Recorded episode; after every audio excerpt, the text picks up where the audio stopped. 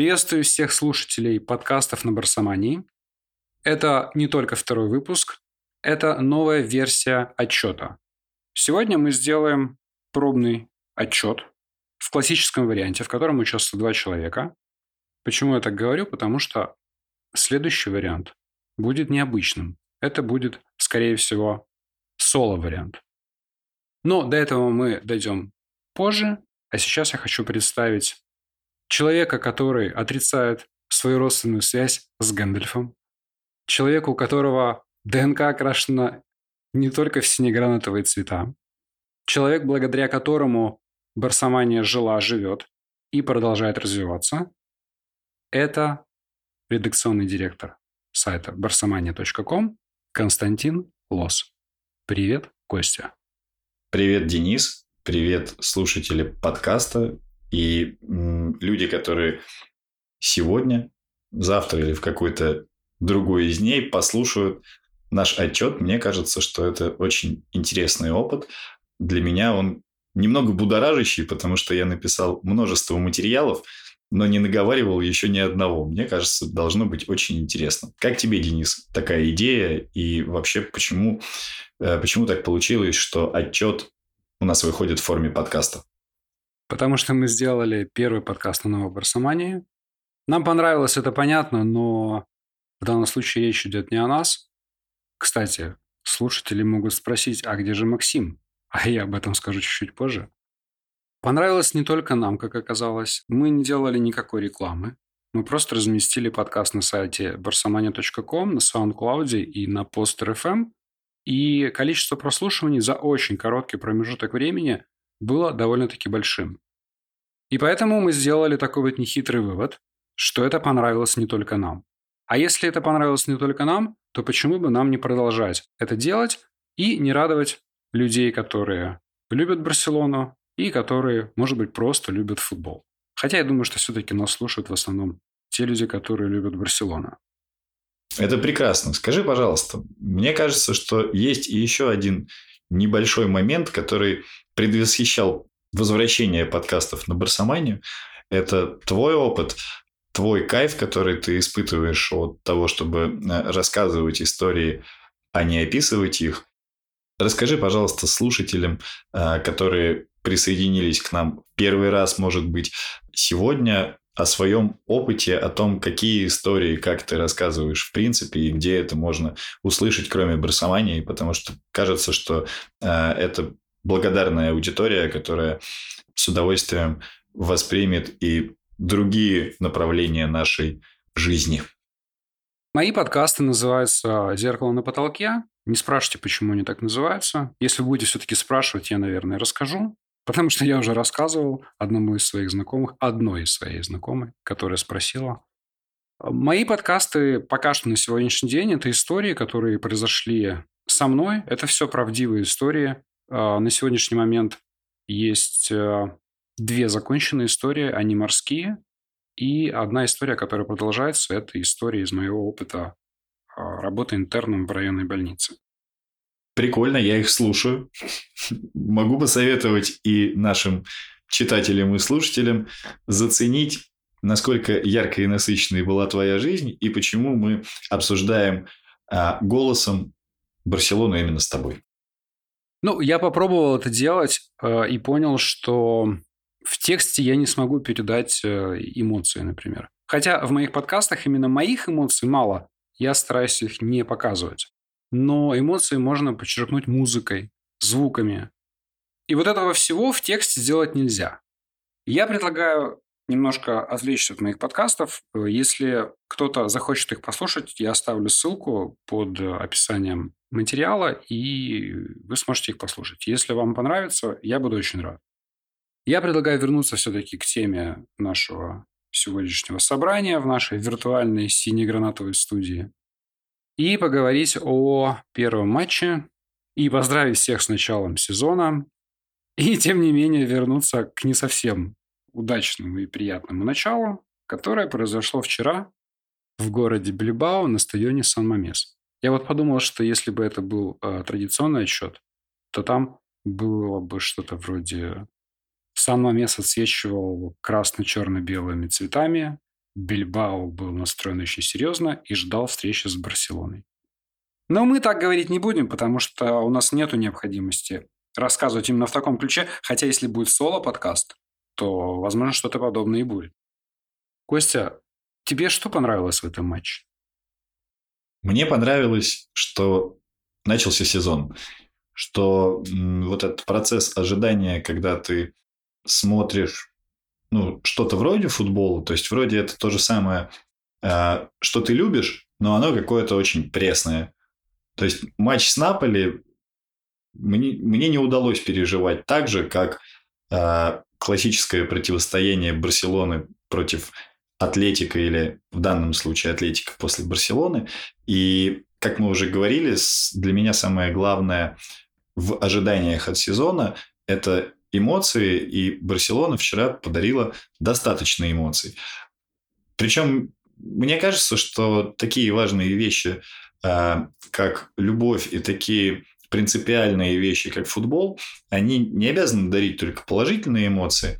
А, в принципе, то, что мы продолжаем э, жить и переживать за те или иные моменты, переживать, интересоваться, а, смотреть, как меняется то, тот или иной аспект игры, а, тот или иной аспект жизни футбольный. Это очень круто. То есть я рад тому, что сезон начался. И на самом деле, может быть, такое начало а, позволит ему еще ярче раскрыться в конце. Вот. Примерно так. Что, что понравилось, Денис, тебе? Сейчас я скажу, что мне понравилось, но я вот э, подумал, что ты наверняка делал какие-то, может быть, бессознательные отсылы к первому сезону Гвардиолы, который тоже начался не очень. Два раза даже. Но, тем не менее, все потом закончилось, все знают как. Ну, я думаю, что это, это очень хорошая аналогия, но Вальверде уже третий сезон, и Вальверде, при всем уважении, не Гвардиола, хотя все знают, что я к нему вполне нормально отношусь. Я об этом уже заявлял во всеуслышание. Плюс... Да нету там никаких плюсов, просто надо ждать. Просто надо ждать. А, что мне понравилось? Мне очень понравилось. Во-первых, я обратил внимание, первое, на то, что на табло, то есть не на табло, а на рекламе, на рекламных счетах на самом месте показывали, сколько минут добавлено. Может быть, я, конечно, тупой, и это уже было раньше, но и я не обращал внимания, либо это не показывали. Но вчера я обратил внимание, что на рекламных дисплеях Саномеса показали, сколько добавили к первому тайму. Это мне понравилось. Потому что до этого мне, в принципе, ничего особо не нравилось. Э, у меня, меня мучил вопрос, за сколько бежит 100-метровку Иньяки Вильямс. И еще меня мучил вопрос, правда ли та статистика, правда ли, что Иньяки Вильямс к концу первого тайма набегал больше 9 километров. Затем мне понравилось, как встречал стадион э, Адурица. Это было круто. И я в этот момент улыбнулся. И я в этот момент подумал, что если он забьет гол, это тоже будет круто. И он, сука, забил гол. Но я тоже в этот момент тут улыбнулся. А, я не переживал, если честно, за результат. Нет, я переживал как нормальный болельщик, в том смысле, что я вот, вот, вот, вот эти вот эмоции, вот это ерзание, оно, конечно, было. А, но у меня не было иллюзий на тему Барселона сравняй счет. И такое начало, э, возможно, как ты сказал, оно Возможно, оно пойдет на пользу команде. Ты предположил, что мое впечатление про вчерашнюю игру как-то перекликается с сезонами Гвардиолы, но на самом деле нет. Оно скорее перекликается с первым сезоном как раз э, Эрнеста Вальверде, который открывался матчами за Суперкубок с мадридским Реалом. В тех матчах Барселона выглядела совершенно функционально выжатой. А, и завершение того сезона продемонстрировало, что цикл подготовки а, к старту испанского чемпионата у Барселоны Вальверды и, в принципе, у клубов Вальверды обычно довольно смазанный. А, это связано с особенностью подготовки, которая выводит коллектив на нормальное функциональное состояние после перерыва на сборной.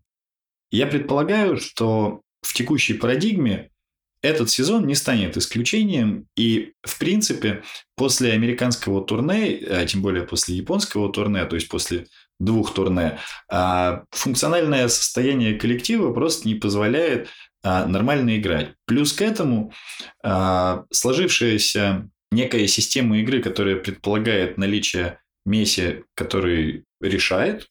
А сейчас в данном матче, очень люблю слово «данное», но пришлось его использовать. В этом матче Месси не было, и та самая палочка-выручалочка, которая работает практически всегда, просто отсутствовала. И ну, нельзя сказать, что это как-то неожиданно стало. Да? Плюс к этому исторический соперник э, и сами по себе баски такой коллектив, который вот этой минутной, секундной или какой-то расслабленности, ну, в общем-то, не то, что не предполагает, да, они готовы за это наказывать, и вот, вот результат. То есть не очень хорошее функциональное состояние, и ну, я бы не назвал это ошибкой в чистом виде, да, там можно сказать, что Нельсон Семеду как-то не, не доработал с Адурицем, но я не знаю человека, который бы с ним доработал в этой ситуации. Это просто, ну, какая-то такая вещь. То есть, это вот как Луис Суарес на автоматизме делает какие-то похожие вещи, просто без Суареса э, сделал это Адурец сделал то, что делал на протяжении всей своей яркой и длительной карьеры, и лично я с удовольствием ему поаплодировал, потому что футбол, мне кажется, ценен не только игрой Барселоны, но и тем, как э, в какие-то моменты показывают себя футболисты соперников. Вчера это было э, очень круто для меня. Я, кстати, тоже с тобой согласен по твоей последней... Я, в общем-то, согласен по всему то, что ты сказал, но хочу выделить последнюю сентенцию, потому что иногда у меня складывается впечатление, что болельщики клуба, я не имею в виду Барселоны, я имею в виду вообще болельщики клубов, они, а, я не побоюсь этого слова, они патологически сконцентрированы только на своем клубе. И они не видят просто, что происходит ну, во-первых, они не, особо адекватно оценивают ситуацию, которая происходит даже с их клубом, не говоря уже о э, каких-то других. А если уж совсем углубляться, то соперников и даже, и даже принципиальных. Да, и на самом месте всегда тяжело было играть с Месси или без, кстати говоря. Да, в прошлом году было 0-0, а я так на память и каких-то феерических матчей а, по-моему, при Гвардиоле на самом месте. Или, или это был Луис Энрик. Я уже не помню. Ну, был как какой-то там огненный совершенно матч с кучей голов. Да точно совершенно был. Я думаю, что там был Такера, а, там были... Да на самом деле матчи э, вот такого рода, как, например, вчерашние с Атлетика, они э, кажутся проходными, но яркости в них... Для не, кого они кажутся проходными? Для болельщиков Барселоны, которые считают, что там одни середняки, да, ну какой же это проходные? Они тяжелые, очень эмоциональные. Я просто писал материал э, про матч с э, мадридским Атлетиком в прошлом сезоне. И мне кажется, что искусство обороняться, оно такое... К нему относится очень скептически, скажем так. А вот э, та самая дисциплина, ну, можно сказать, что Бильбао – это что-то вроде Урфина Джуса и его деревянных солдатов, но это на самом деле не так. Быть дисциплинированным и четким – это иногда значительно сложнее, а, чем быть каким-то ярким экспромтером.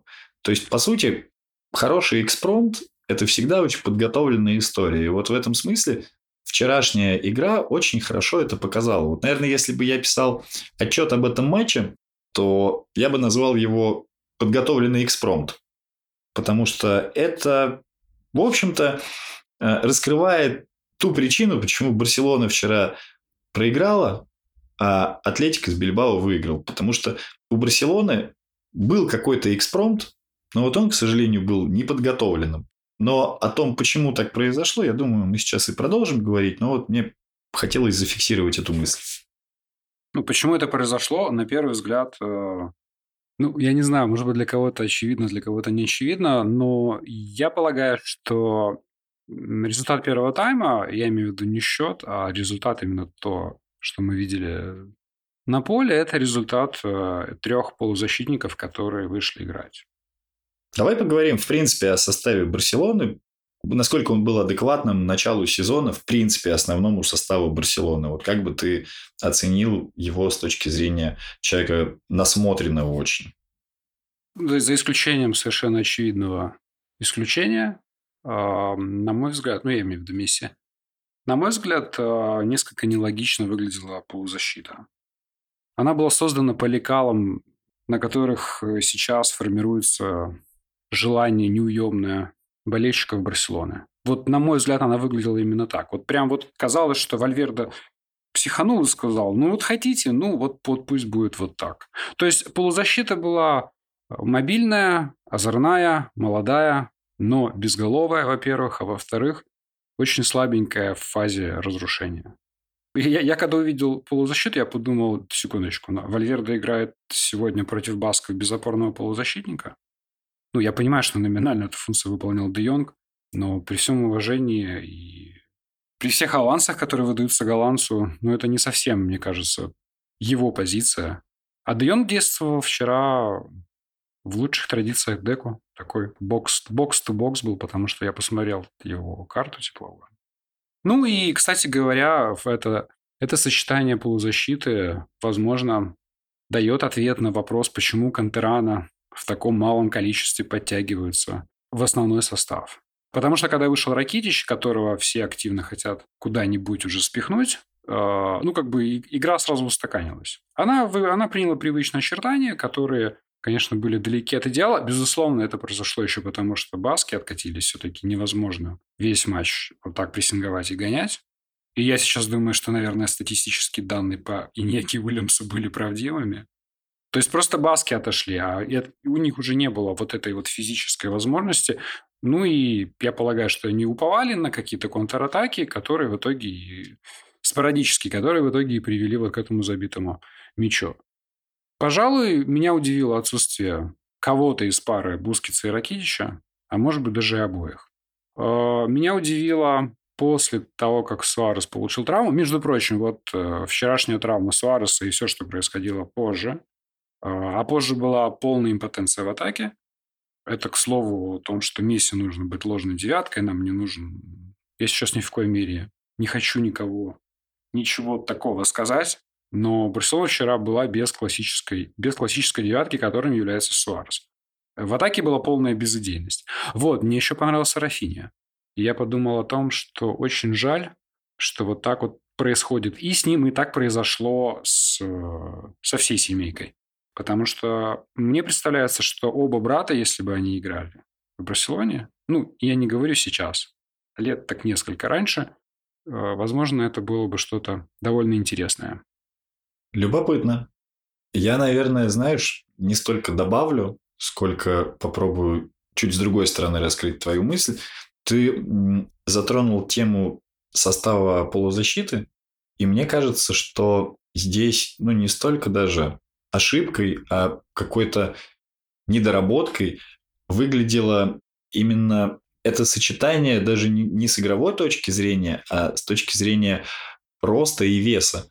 То есть, по факту, изначально было понятно, что э, физически команда из Бильбао в принципе больше, мощнее и более ориентирована на силовой футбол. И, как мне кажется, вытолкать Де Йонга и вытолкать Бускетса – это две совершенно разные задачи.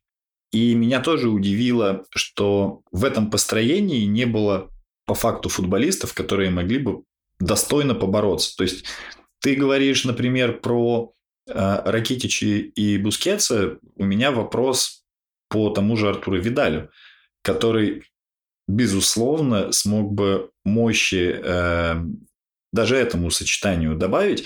Вопрос, мы сейчас можем обсудить, на какой из позиций они могли бы играть, кто э, должен был бы покинуть поле, кто остаться. Это вопрос другого характера, скорее принципиально мы пытаемся понять, почему э, именно легкий центр поля был на что ориентировался Вальверде? На быстрый переход из фазы в фазу?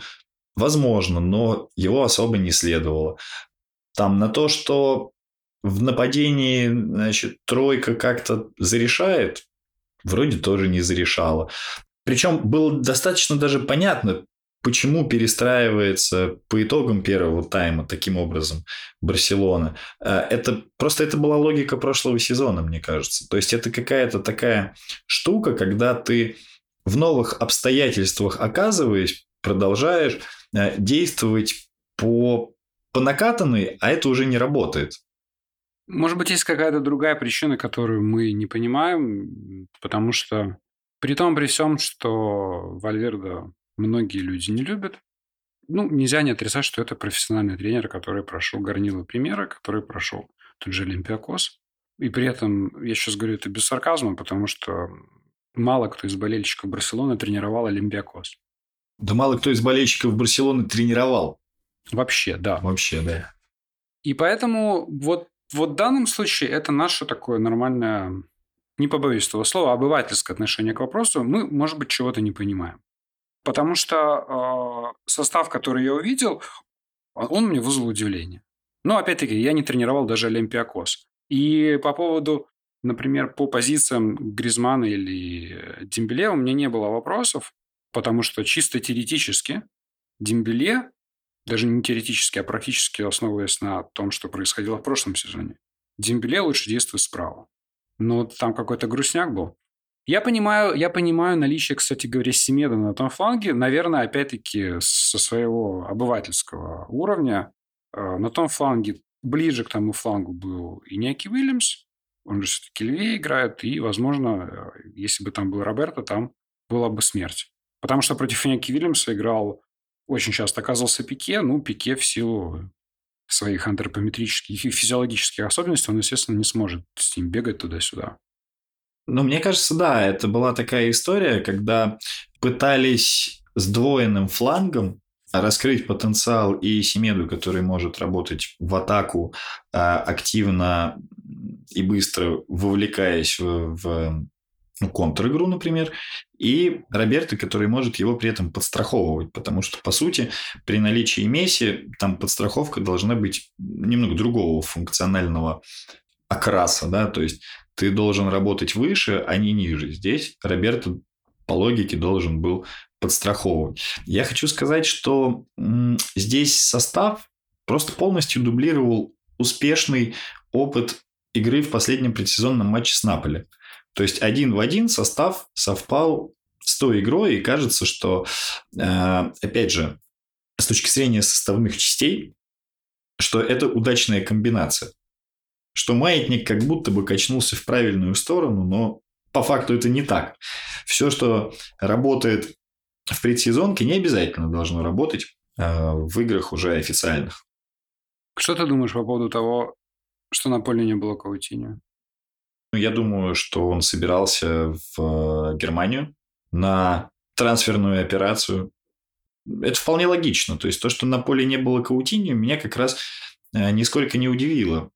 Скорее, вопросы у меня вызвал формат людей, которые, ну, мы уже их обсудили, в принципе, да, Видаль, Ракитич и Бускетс, их отсутствие меня удивило на порядок больше, чем отсутствие в составе Каутиньо. Ну, мы можем, я думаю, коснуться этой темы. Она напрямую к матчу не относится, но, в принципе, как некие фантомные боли от человека, на которого возлагали большие надежды и который отправляется в Мюнхенскую Баварию в аренду, мы можем это немного обсудить, потому что, возможно, Гризман, э, сменив 17 на 7 как-то заиграет новыми красками. Но кажется, что в Барселоне 6, 7 э, номер какой-то не совсем счастливый.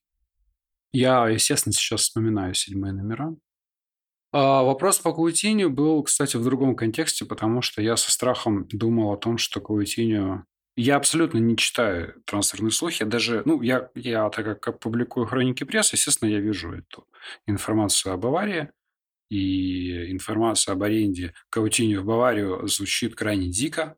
Это как вот, ну, я понимаю, что это несопоставимо, но по заплаченным деньгам это как-то немного похоже. Это, это знаешь, это как э, Рональдинho, когда он там во втором сезоне начал уже дурака валять. Ну, я имею в виду во втором, в конце. Вот у него был первый сезон валяния дурака, а потом второй, да? А потом уже все. И вот он, когда во втором сезоне начал валять дурака, и вот, вот представь себе новость. Рональдинho уходит в аренду в Баварию. Ну, даже не важно куда. В Баварию, куда угодно. А Рональдинho уходит в аренду. То есть это, это дичь полная. Вот то, что я слышу, что Каутини уходит в аренду, это капец какой-то. Но я со страхом думал, что Каутинью не играет, потому что все-таки сделка с Неймаром имеет место реализоваться. Ну, смотри, мне кажется, что вот мы в прошлом подкасте очень интересно сошлись в таких, э, не знаю, в обществе Неймара ненавистников, как будто просто знаешь как, Каутинью, на удивление, сейчас в Баварии это прямая замена Хамису Родригесу. Не по позиции, а потому что вот есть такая опция, когда ты на выдающегося спортсмена тратишь какое-то достаточное количество денег, но не покупаешь его. То есть ты это такой э, новые правила шеринговой экономики, да, ты типа можешь совместно с кем-то э, воспользоваться его навыками, но не платить за это цену, которую диктует рынок. В данном случае мне кажется, что для всех на текущем этапе это правильный выход, потому что э, где будет играть и в каком формате Каутинью при текущих раскладах, непонятно. Я имею в виду в Барселоне. Где может он это делать довольно эффективно в Баварии, в принципе, понятно. Травма Лероя Сане каким-то образом повлияла его, соответственно, не переход в Баварию а, как-то повлияло на обстоятельства. Хотя там перешел Перишич. Ну, ладно, это мы сейчас как будто отдаляемся. В общем, э, главное, чтобы Неймар, конечно, не перешел, потому что это будет, мне кажется, одним из худших для именно построения системной игры Барселоны действий, которые может совершить менеджмент. Слушай, ну вот этот вот весь хайп э, вокруг э, Неймара, вокруг гипотетического трансфера.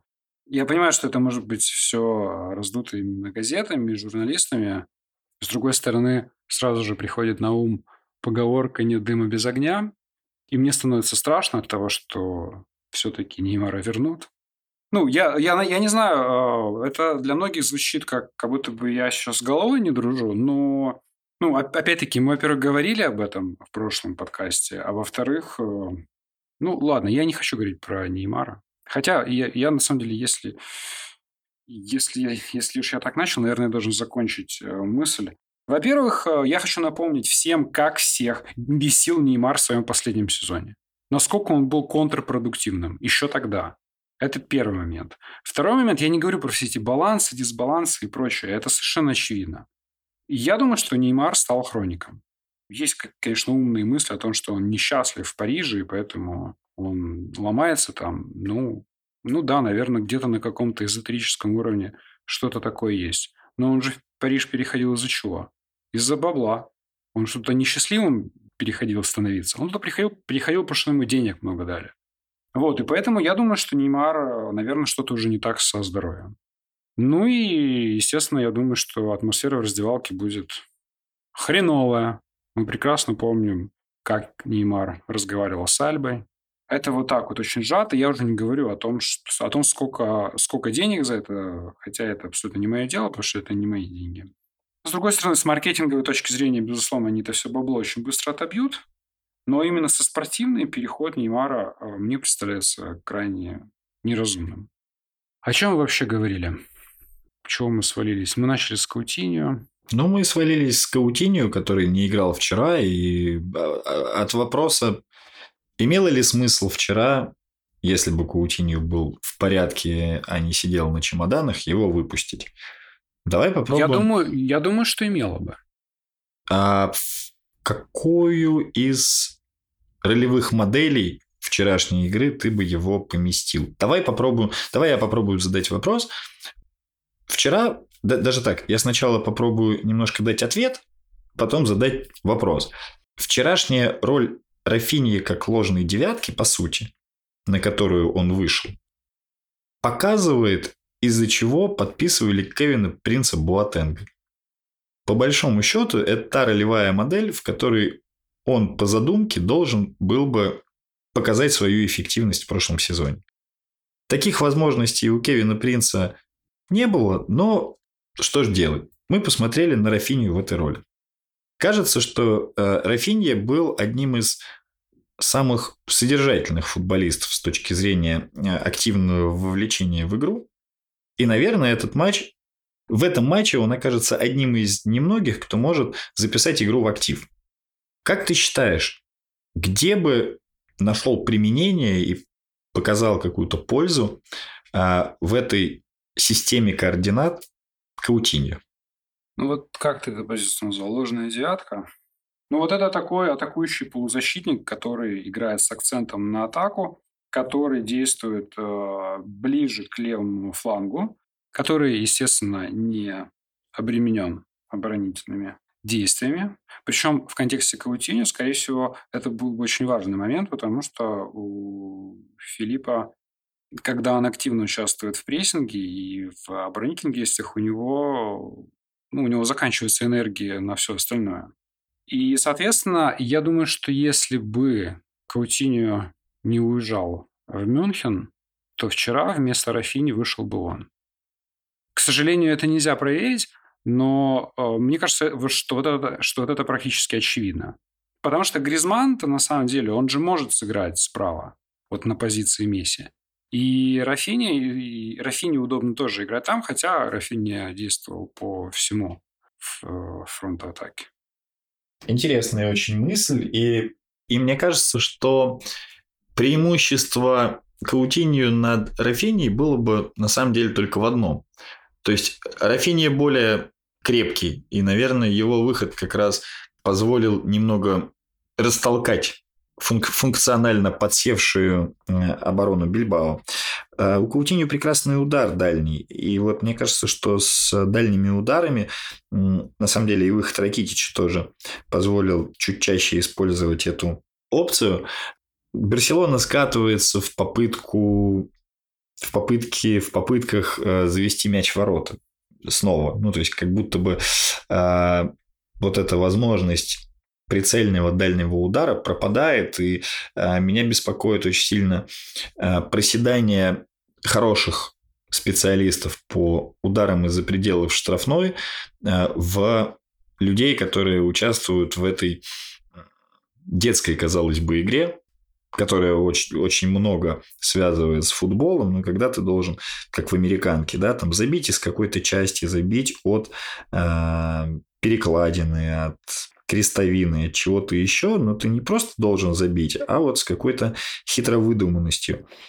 Надо, наверное, как-то просто сначала забить, набрать, так сказать, один балл, а потом уже дорабатывать до всяких э, изощренных вариаций. Ну, Рафиния практически сделал это в конце первого тайма. Да, да. На самом деле, вот я хочу сказать э, даже не, не сколько слушателям, потому что слушать могут разные люди, а именно болельщикам Барселоны. Э, на самом деле, вчера ничего вообще не произошло. Ну, как бы ничего сверхъестественного, ничего критичного. Подобных матчей в прошлом сезоне, не только в прошлом, было огромное количество. Матчи, в которых э, команда соперника в первые 10-15 минут жестко доминировала, потому что они выходят на скипидаренные, а тут вышли на скипидаренные, потому что дома, потому что классика. Плюс все прекрасно знают, что Барс очень часто спит первые 10-15 минут. Вчерашнего гола Адуриса могло не произойти. Ведь это же гол, который был забит, ну, вот так, вот потому что вот так произошло, потому что вышел он в первом матче своего последнего сезона на закате карьеры, на последних минутах, на поляну обожающего Сан-Мамеса. Ну, как бы иногда бывают же классные такие ситуации, сказочные в жизни. Вот вчера она и произошла. Просто так получилось, что Атлетик, Атлетика Бильбао играл первый тур дома с Барселоной. Но была бы какая-то другая команда, забил бы так же Арис Садури с другой команде. Потому что любой ортодоксальный, вот я сейчас скажу совершенно серьезно, ортодоксальный современный болельщик Барселоны скажет, что вчера Барса играла очень-очень плохо. Да нет, вчера играла Барселона нормально на ту стадию сезона, которую мы видим, по причинам, которые Костя озвучил ранее, по причине физической подготовки, по причине легковесной полузащиты, по причине травмы Луиса Суареса и Лео Месси, по причине того, что Антуан Гризман еще не встроился в эту команду. То есть вчера мог быть совершенно другой результат. Рафиня бы забил гол, или Суарес бы забил гол. Кстати, я отдал должное в очередной раз Луису Суаресу, что он, невзирая на травму, включился в момент мгновенно и мгновенно сделал все правильно, но ну просто вчера был первый матч последнего сезона Ариса Дурица.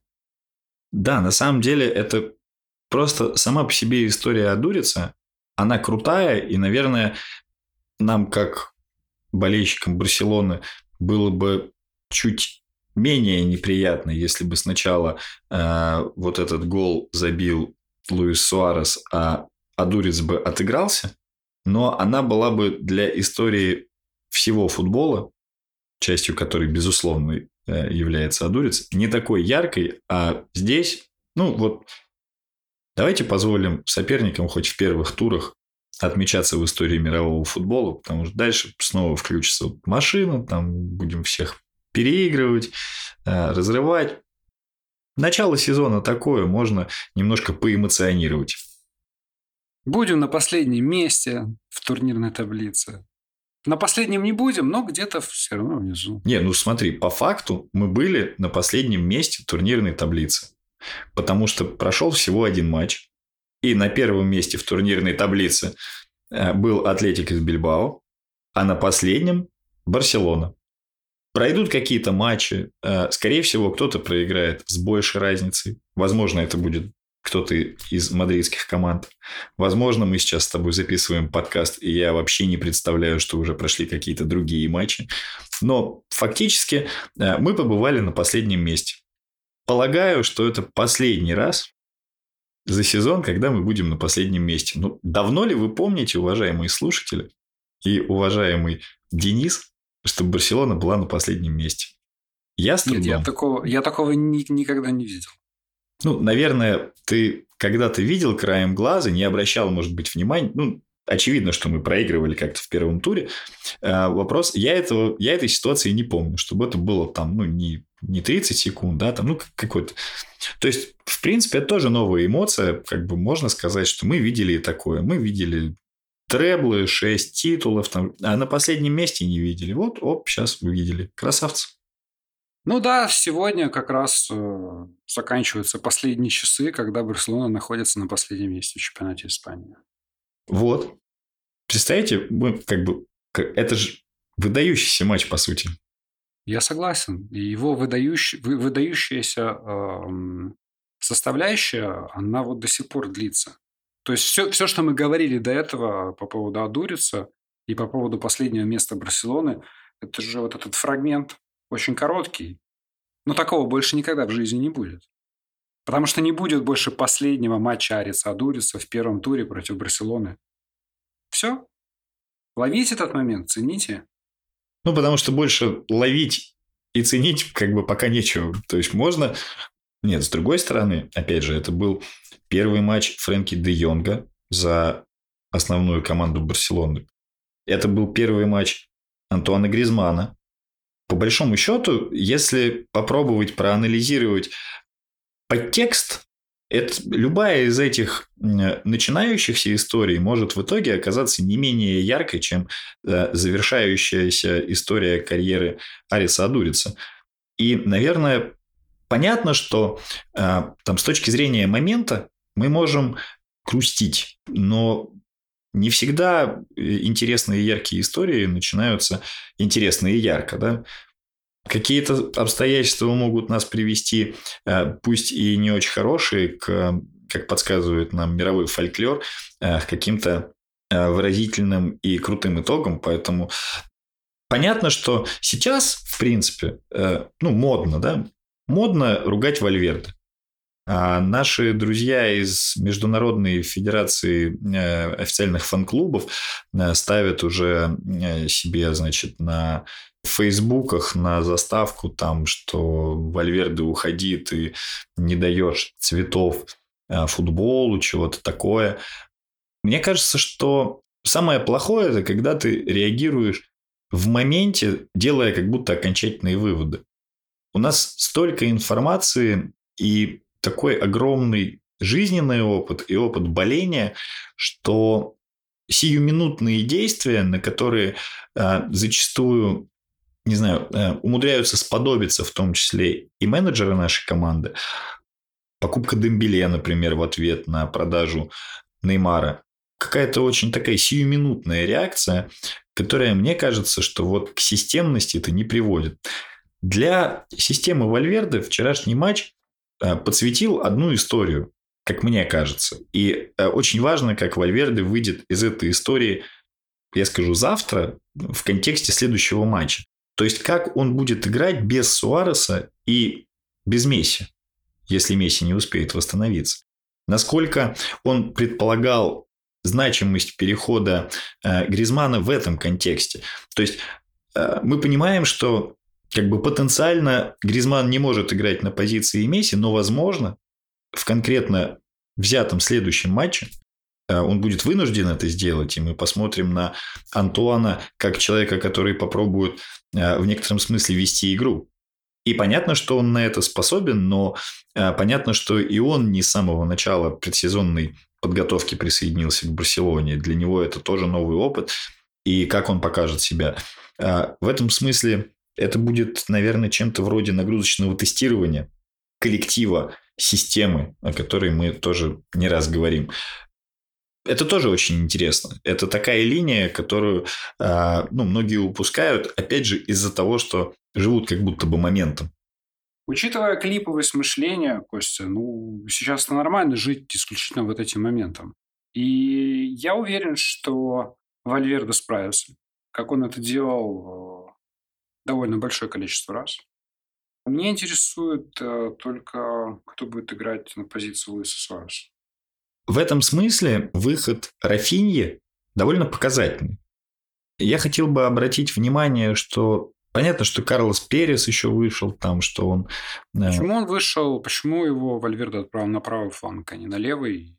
Его же позиция в Кантере, он играет слева. Я, честно говоря, не очень понял этого системного решения, может, оно было бессистемным. Не знаю почему. Мне самому любопытно, но вот я никаких пока выводов далеко идущих ну, не могу сделать. Просто вот кажется, что так э, сложились обстоятельства из-за э, особенностей перемещения. То есть, э, скорее всего, он был более свежим и должен был работать по предполагаемому флангу. То есть, вот реально не знаю, это какая-то сейчас такая сентенция, которую я не подтвердить, не опровергнуть фактологически не смогу. Мое предположение. То есть, он был нужнее, его свежесть была нужнее на правом фланге. Кстати, ты обратил внимание, что левый фланг Барселоны и, соответственно, противостоявший ему правый фланг Атлетика был насыщен двумя латералями. То есть там и Капа играл, который в прошлом сезоне еще, перед прошлым сезоном перешел из Эйбара за вполне символические деньги, и а, капитан команды Оскар де Маркос, а, который номинально является тем же крайним защитником. И в целом идея по сдерживанию атакующего потенциала Альбы плюс... Дембеле или Гризман. Дембеле или Гризмана в этом смысле очень хорошо сработало. То есть, я бы еще отметил качественную тактическую подготовку с для меня не очень явным, ну, не то чтобы результатом, но вот тренер соперника очень интересно подошел к ситуации. Не знаю, насколько они это наигрывали, когда бы то ни было. К сожалению или к счастью, не слишком а, пристально следил за атлетиком, но это сыграло, и это круто. Вообще, мне кажется, что в этом сезоне, я понимаю, что это, наверное, никому не интересно, но, тем не менее, я думаю, что в этом сезоне за Атлетиком будет э, довольно увлекательно наблюдать, и мне кажется, что они способны забраться. Я не знаю, куда, я такие прогнозы не могу давать, но результат э, этого симбиоза, этого Атлетика и этого тренера, он, э, ну и концовку прошлого сезона, если кто не помнит, Баски выдали абсолютно фееричную. Да, и исходя из этого, мне, ну, мне как-то приятно внутри, потому что я всегда к ним относился с симпатией. Ну, из-за всей этой истории басков, из-за вот этой вот штуки с этническими басками. Правда, и Неки Вильямс до сих пор для меня не является несколько непонятным вариантом, но тем не менее. Ну, и Неки Вильямс один из самых ярких, в принципе, исполнителей э, в ну, на этой позиции с функциональной точки зрения, и с точки зрения вот этого басского колорита. Ну, то есть, э, несмотря на цвет кожи, по Иньяке, по Иньяке Вильямсу видно, что он, ну, прям максимальный баск. То есть, вот реально в этом нет сомнений, просто, ну, так получилось. Но он один из э, самых баских сыновей страны басков. Вот я бы сказал так. Просто, как сказал Шариков, бабушка согрешила Сербернаром. Обидно сейчас прозвучало, мне кажется, для Иньяки Вильямса. Хорошо, что он пока не слушает подкаста на Барсамане в оригинале. Возможно, ему переводят. А возможно, и нет. Подожди, тебе сейчас, э, тебе вот э, что не понравилось? Тебе не понравилось, что ты сказал Шариков? Или тебе, или ты что-то имеешь против породы Сербернара? Сы, сын Бернара, вот э, я, я бы назвал так.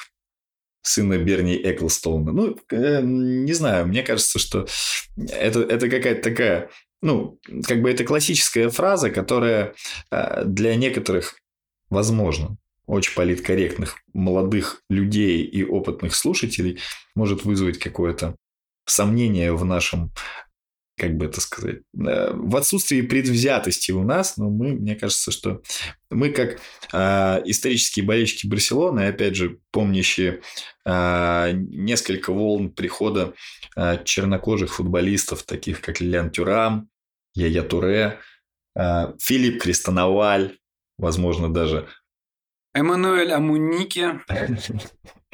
Да. Микаэль Райцигер. Богарт. Винстон Богарт, безусловно. Да. Лапорта после покупки, то, может быть, тысяч ты еще купишь китайца. Ну, вот видишь, японцы купили, китайцы пока не купили, но, но возможно. На самом деле, ты знаешь, из системы э, Атлетика из Бильбао э, вышел еще один крепкий чернокожий футболист-защитник. Он, если я не ошибаюсь, э, Ромальо его зовут, и он играл в Жероне. Ну, я, я немножко просто интересовался этим вопросом и увидел, что он тоже выпускник академии, тоже считается собственно, этническим баском, и в какой-то перспективе полагаю, что ну, вообще из-за недостатка э, этнических басков, в принципе, для э, атлетика с высокой долей вероятности когда-то окажется в основном составе рядом с другими яркими исполнителями. Но только, наверное, наверное, у них есть правило, не больше одного чернокожего. Просто вот если Иньяки Уильямса кто-то купит, то тут же подтянут. Там же бессрочный контракт. У кого с кем? У Иньяки Вильямса с, с Бильбао они недавно подписали бессрочный контракт. Ты знаешь, что Ман Юнайтед предложил 80 за него? Конечно, просто это мало. Ну, конечно, мало. Вот, э, к слову, а мало или много? Ведь э, при оценке того или иного футболиста, особенно если мы говорим в контексте футболистов, играющих, за Барселону э, вот этот самый пресловутый ценник, он играет сумасшедшую роль. Я вчера смотрел в какой-то веке футбол на русском языке, и даже комментаторы, которые, в отличие от нас, вещают в отцензуренной структуре, позволяют себе, например, сказать такие вещи, как э, Антуан Гризман не играет на ту сумму, за которую, э, которую за него заплатили. Ну, мне кажется, что это очень, э, очень некорректное высказывание, потому что, ну, потому что, во-первых, Антуан Гризман только пришел, и ему нужно время для того, чтобы адаптироваться. А во-вторых, сумма, которую за него заплатила Барселона, так просто получилось, что вот так его оценила Атлетика. Людям, а, при всем при том, что Гризман это, это, это топовый игрок, людям нужно понимать, что Гризман был идеальным солдатом в системе Диего Симеоне. Он в этой системе находился до очень долго, и он вышкален именно для той системы. Ему нужно время, чтобы адаптироваться для нынешних реалий. Я вот хотел об этом сказать, потому что меня это приятно удивило, хотя я, конечно, ожидал, что это произойдет. Меня приятно удивила его активность в оборонительной фазе. И я прекрасно знал, что так будет происходить, но я уже настолько отвык, что футболисты, которые у нас в клубе занимаются атакой, делают подобные вещи. И он это делал. И, насколько я помню, в той же сборной Франции он тоже подчинил себя интересам команды. Это очень интересное наблюдение. Мне кажется, что есть еще, еще один футболист, который немного страдает от суммы, которую за него заплатили. Это Усман Дембеле. Мы расцениваем его, точнее, мы оцениваем его не как футболиста в абстракции. Да? То есть, вот есть футболист Барселоны, молодой, супер перспективный, который отыграл до перехода в Барселону выдающийся сезон в Дортмундской Боруссии. До этого отыграл великолепный сезон в чемпионате Франции. А, и Барселона его еще тогда хотела подписать за, если я не ошибаюсь, 12 или 15 миллионов евро, которые примерно за него заплатила Дортмундская Боруссия. И вот он на самом-то деле стал в некотором смысле заложником суммы. То есть это не просто футболист с его набором а, каких-то качеств, какого-то потенциала, а это человек, за которого заплачена сумма больше, чем в 100 миллионов евро, например. Но ни Антуан Гризман, ни Усман Дембеле не виноваты в том, сколько э, Барселона за них выложила. Они могут быть там виноваты в том, что, допустим, Дембеле может виноват быть в том, что он э, немного ленивый или там рубится в какие-то компьютерные игры. Но это э, ну, никак... А вопрос, а вопрос слушателям? Ну хорошо, я, я не рублюсь в компьютерные игры. Зря. Вопрос слушателям. А вы, э, когда осуждая Усмана Дембеле, то, что он рубится в компьютерные игры, вы сами-то рубитесь в компьютерные игры? Если вы находитесь в его возрасте. Я, Костя, я не рублюсь, потому что у меня в какой-то момент, ну, это уже давно произошло, у меня вдруг, э, ну, вот где-то там внутри рубильник такой, и все. То есть мне, мне просто стало неинтересно.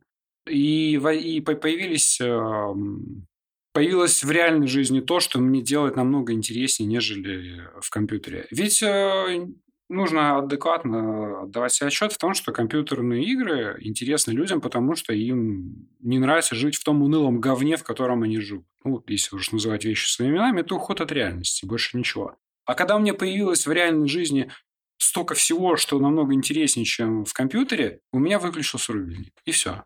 Вот так это произошло.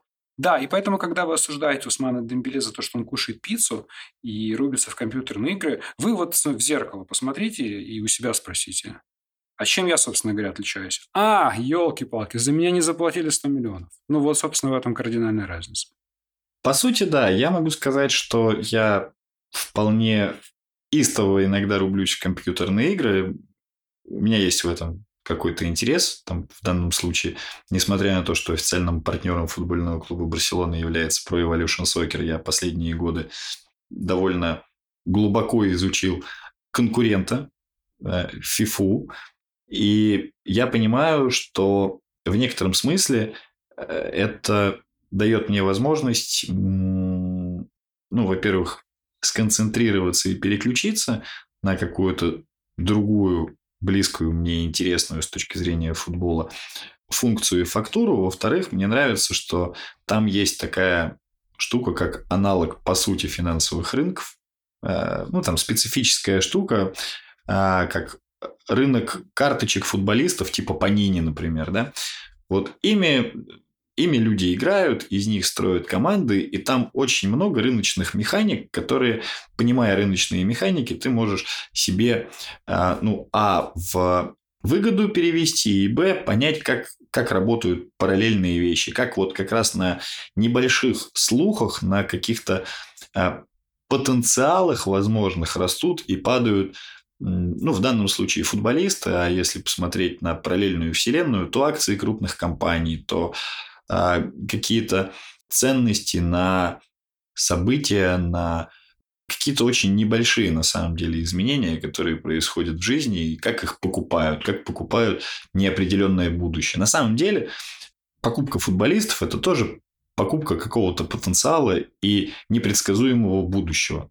Вот, вот примерно такая штука. А еще, кстати, ученые тут в защиту Усмана Дембеле и немножко в мою защиту, проанализировали, как э, люди, которые посвящают несколько часов э, в неделю компьютерным играм и э, сравнили эту группу и группу людей, которые, э, ну, скажем так, увеличивают осознанность, и люди, которые рубятся в компьютерные игры, немножечко посчастливее с точки зрения ученых. Я сейчас не могу это как бы сопоставить, вот, но есть такая штука, поэтому, может, он просто релаксирует. На него же тоже реально упал огромный груз ответственности в его ну, молодые годы. Потому что представьте себе, что вот Месси, он, по сути, результат работы всей системы Барселоны. Он максимально наш. Ему, даже когда он перешел, ну, не было, то есть от него не было каких-то особо завышенных ожиданий. А как появились, например, от Боина Каркича. То есть, на самом деле, тот же Киркич – это э, в какой-то мере он стал жертвой предыдущей э, выдающейся первой части карьеры Лионеля Месси.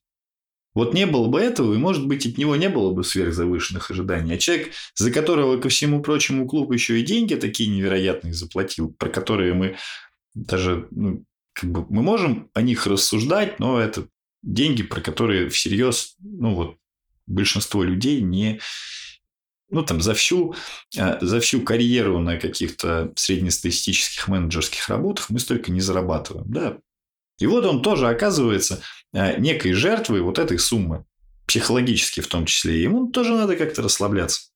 Как, кстати, тебе Дембеле на поле, Денис? Вчера. Ну, вчера, к сожалению, никак. Я являюсь, если честно, я являюсь э, таким не то чтобы поклонником, ну пусть, пусть будет поклонником, потому что я не являюсь ничьим фанатом, кроме одного человека. Но просто этот человек не имеет никакого отношения к футболу, потому что его зовут Наполеон.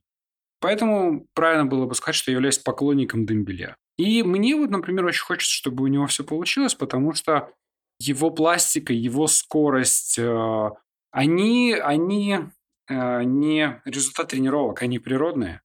Иногда это завораживает. И так как э, мне нравится делать что-то качественное и красивое, рисовать и, и создавать, поэтому, естественно, у меня это именно с этой точки зрения вызывает отклик. Его образ жизни меня никаким образом не волнует, это его личное дело. Но что касается игры, да, вчера было никак. И я вот, э, я из этого расстроился немножко. Мне было абсолютно все равно, когда пришел Каутиню, я ни к нему не испытывал никаких э, эмоций. Я вообще не смотрю английскую премьер-лигу, а, хотя к Ливерпулю отношусь нормально абсолютно. А тебе не кажется, что Дембеле мы вырежем про то, что нормально относишься к Ливерпулю, потому что это, конечно, я выз... вообще... вызывающая я... фраза. Я сейчас вообще еще продолжу мысль про Ливерпуль, почему я к нему нормально отношусь. Да. Хорошо, смотри. Тебе не кажется, что Дембеле и Иньяки Уильямс чем-то вот по этой природной пластике и каким-то изящным нестандартным ходам схожи? Да, конечно, Костя. Иначе чего бы я столько говорил сегодня про Иньяки Вильямса. Просто Э, я считаю, что политкорректно говорить, что мне нравится Ливерпуль. Ну, что я хорошо отношусь к Ливерпулю. А про Иняки Вильямса в свете последних событий, э, ну, я не знаю. Ну да, Иняки Вильямс мне нравится, плюс э, меня тут еще наверняка смогут обложить ярлыками, что вот, дескать, я настоящий последователь Вальверда, потому что вот если бы Вальверда дали волю кого-нибудь купить, то он бы купил бы какого-нибудь, вот сто процентов было бы сказано, какого-нибудь и Иньяки Вильямса. Хотя, на мой взгляд, ну, и я точно знаю, что на твой взгляд тоже, и Иньяки Вильямс э, в эту Барселону встроился легко и непринужденно. Он такой, знаешь, по, по ролевой модели, наверное, на Патрика Клюверта похож. Вот. Ну, только быстрее намного. Клюверт не был скоростным. Да, я помню, конечно. Да. Ну, даже, даже в молодости, когда он еще 17-летним выходил на замену в Аяксе, я просто помню это. А, я очень, я очень обрадовался, когда Патрик забил гол с передачи Франка Райкарда. Я совершенно серьезно. А, но даже тогда я помню, что он не был суперскоростным. А что касается Ники Вильямса, то да, да. Но он какой-то просто безумно быстрый. Можно я про Ливерпуль скажу? Ну, Денис, ты хочешь кто, про Уильямса еще Кто я такой, чтобы тебе что-то запрещать? Нет, ну почему? Нет, давай, давай про Ливерпуль, давай, прекрасно. Почему я хорошо отношусь к Ливерпулю? Ну, я, не то чтобы хорошо, я нормально отношусь, у меня нет никакой ненависти. Во-первых, Ливерпуль – это второй клуб э, после Юнайтед, после Ман Юнайтед по количеству всевозможных э, плюшек в Англии. То есть, это история, это традиции. Во-вторых, Ливерпуль – это, елки-палки, Ливерпуль – это Битлз. Ливерпуль – это Майкл Оуэн, это Стивен Джерард. Ливерпуль – это Робби Фаулер. Ну, у них действительно классная история. У красных. И мне, мне абсолютно все равно, как они играют. Ведь э, так как я являюсь болельщиком Барселоны, мне не нужно оценивать стиль э, игры какой-то другой команды. То есть я оцениваю это исключительно целиком и полностью.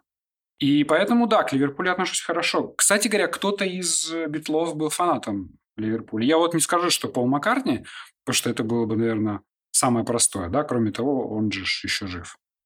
У меня к тебе дополнительный вопрос, раз уж мы заговорили об уважении в целом к клубу. Насколько, на твой взгляд, а, аналогичные эмоции вот цельно для истории какого-то подхода? Насколько, короче, для тебя Ливерпуль с Атлетиком из Бильбао в этом смысле стоят на одной ступени, на разных ступенях? Вызывает ли э, какой-то тоже там уровень уважения? Вот по, по системе координат, где Ливерпуль, где Атлетик? Ну, они примерно по баллам набирают где-то плюс-минус, потому что, знаешь, это это качество, если мы будем говорить э, в контексте качеств, которые нельзя сравнивать. Но они, э, они в любом случае остаются ценными. То есть у басков это... Все прекрасно знают, в чем прикол басков. Я считаю, что это заслуживает э, уважения. Причем это заслуживает колоссального уважения, особенно в контексте нынешней реальности, где все продается и все покупается. У скаузеров, эм, хотя, наверное, если мы уже говорим об уважении так говорить нельзя, потому что, насколько мне память не изменяет, скаузеры – это не... Уничижительное. Уничижительное, да, название болельщиков Ливерпуля. Правильнее говорит это мерсисайцы. Что касается Ливерпуля, то они, помимо истории, они очень э, известные и очень крутые кубковые бойцы. И вот эти бойцовские качества, кстати говоря, здесь мы уже имеем перекличку с атлетиком из Бильбао. Хотя, хотя Рауль Гарсия мразь. Он был еще таким в атлетика, и теперь уже несколько лет портит мне настроение, когда я его вижу играющим против Барселоны. Да. Просто бойцовские качества и откровенное хамство и грубость, и подлость – это все-таки разные вещи. И, например, э, хотя я понимаю, что делать неправильно, я, например, не огорчился после того, как Пике выставил локоть или не убрал локоть и получил карточку на нем. Потому что может быть, у кого-то есть какие-то иллюзии по этому поводу, но да, это не хоккей, где есть тавга и потом едет разбираться. Но здесь тоже все все прекрасно видят и помнят. И поэтому Пике не, не убрал локоть совершенно не случайно. Так вот, они находятся в разной системе координат, но в одинаковом а, качественном наполнении. Вот, пожалуй, я, я, я скажу вот так. Прикольно. Очень интересно. На самом деле, вот мне кажется, что формат подкаста в этом смысле очень хорош тем, что мы обсудили вроде бы игру, да, мы даже коснулись тактических аспектов истории соперника нашего отношения, но э, именно в диалоге наверное. Возможно, в каком-то более расширенном составе иногда рождается истина, но чаще всего в диалоге. Мы же говорим не о матче отдельном, наверное. То есть мы говорим об отдельном матче, но а, убирать контекст именно для барсомании как а, ресурса, на котором мы стараемся немножко уйти от клипового мышления и систематизировать знания, как-то рассуждать о повестке, а не о точечных моментах, очень важно, что мы можем выйти за рамки матча. Мы можем не ставить оценок, потому что я не считаю правильным ставить оценки футболистам, а, не будучи футболистом. Мы можем или сказать, тренером. или тренером, или функционером, который отвечает за скаутинг. Ну, да дело даже не в этом. Просто оценка, она как будто бы ну, что-то нивелирует. Она то, о чем говорили сейчас с тобой, э, я не люблю ставить оценки, потому что я сравниваю Ливерпуль с Атлетиком из Бильбао, и я не могу найти а, правильных цифр, чисел или систем координат, в которых их можно было бы действительно сравнить с точки зрения уважения. Это не моя история в плане а, там огромного уважения к Ливерпулю. Я, наверное, для меня где-то вот Бока с а, Атлетиком стоят где-то рядом. Ну, это просто моя какая-то персональная история, а у тебя другая. Но смысл в том, что ставя оценки, мы как будто бы нивелируем глубину работы. Как будто бы э, говорим, что, ребят, смотрите, все просто. Вот это 5, это 4, а это там 10. Это Месси там 10, да. Ну, вот непонятно, это справедливо или нет. Это Месси в этом матче, или если Месси в этом матче сыграл чуть хуже, чем в прошлом, то могу ли я позволить себе поставить ему 6? Корректно ли это? Он сыграл лучше всех остальных, но хуже, чем в прошлом матче. То есть, на самом деле, вот в процессе оценивания для меня огромной проблемой является тоже отсутствие глубины. И вот круто, что мы сейчас эту глубину как-то вытащили. Что ты скажешь, Денис? Как вот для тебя вообще рассуждать о матче в этом формате? Это в первый раз для тебя, для меня, мне, мне кажется, интересно было бы обсудить и отрефлексировать немного этот момент. Я примерно, естественно, рисовал себе то, о чем мы будем говорить. А, где-то примерно я это и озвучил, но ну, у нас все равно действительно импровизация происходит, потому что мы не читаем заготовленный текст, а, у нас даже нету перед глазами плана этого рассказа. И поэтому я думал об одном, в итоге получилось другое. Причем это второй подкаст, который мы записываем. И я могу сказать, что оно получается лучше, чем то, что я думал тогда. И мне это нравится. Это говорит о том, что процесс идет легко и непринужденно, значит, он идет правильно, то есть по природе. Что касается оценок, я с тобой согласен.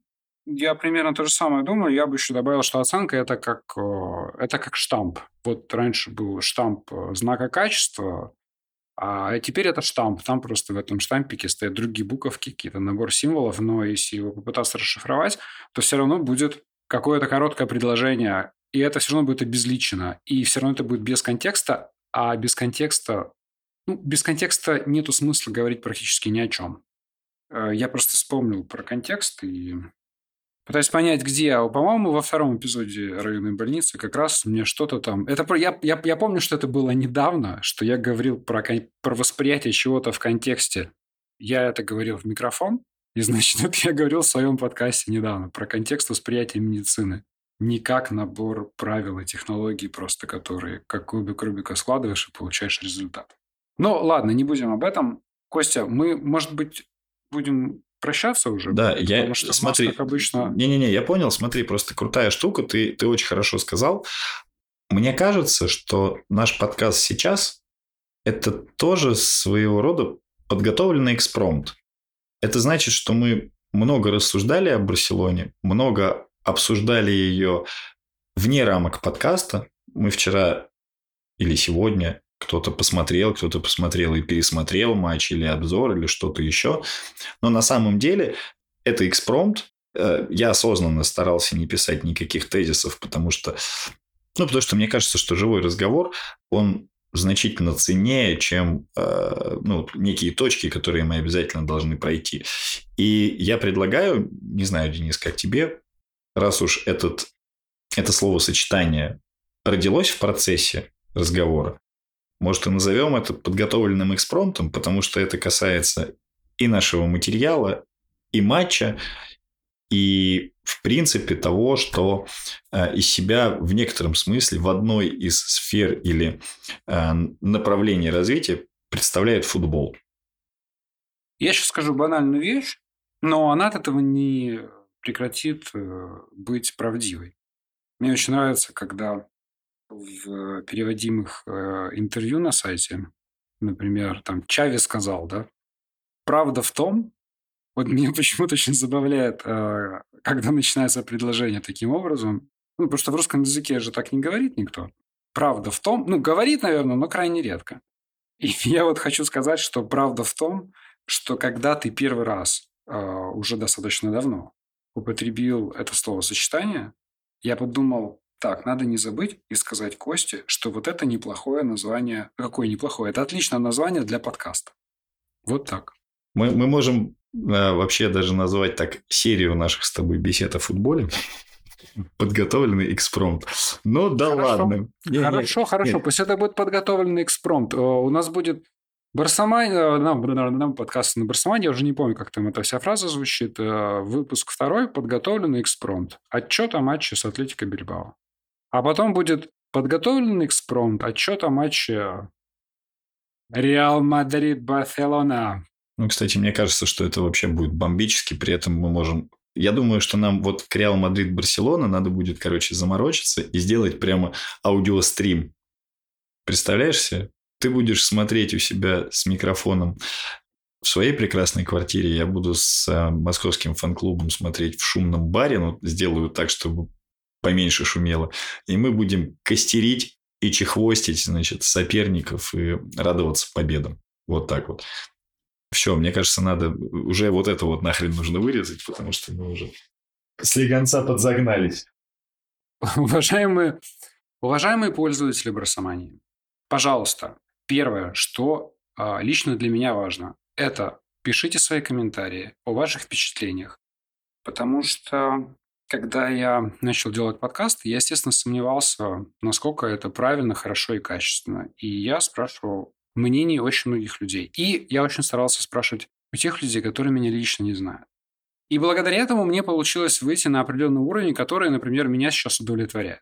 И поэтому э, нам, естественно, очень хочется знать, что вы думаете по поводу того, что мы делаем, потому что это позволит нам делать наши подкасты как можно лучше. И, естественно, мы были бы очень рады, если бы вы задавали вопросы. Потому что экспромт, даже если он такой классный, подготовленный, это хорошо, а вопрос от пользователей – это еще лучше. И я вам напоминаю о том, что в самом начале мы коснулись темы моих подкастов. И если вам будет интересно, я оставляю линк на свою страницу, и вы можете их послушать. Костя, Спасибо, спасибо большое э, пользователям Барсомании, слушателям подкаста Барсомании, которые пока не являются пользователями, но уже настроились на это. А на самом деле, я считаю, что это очень крутой опыт, и что говорить о футболе мы будем э, чаще. И те самые вопросы, э, которые предлагает вам задавать Денис, с высокой долей вероятностью станут темой одно, одного из наших ближайших выпусков. Поэтому мы не просим вас делать это ради того, чтобы просто делать что-то и э, чтобы мы видели, что это востребовано. Мы хотим делать актуальный, востребованный контент с обратной связью. Мы к этому готовы. Спасибо вам большое. Любите Барселону. До следующих встреч на страницах, в наушниках и э, во всех остальных каналах коммуникации. Я бы хотел сказать фразу Василия Уткина, которую он сказал после окончания первого полуфинального матча в первом сезоне Пепа Гвардиолы между Барселоной и Баварией. И после того, как Барса выиграл этот матч со счетом 4-0, Гвардиола был удален, Василий Уткин сказал, играйте в футбол, играйте как Барселона.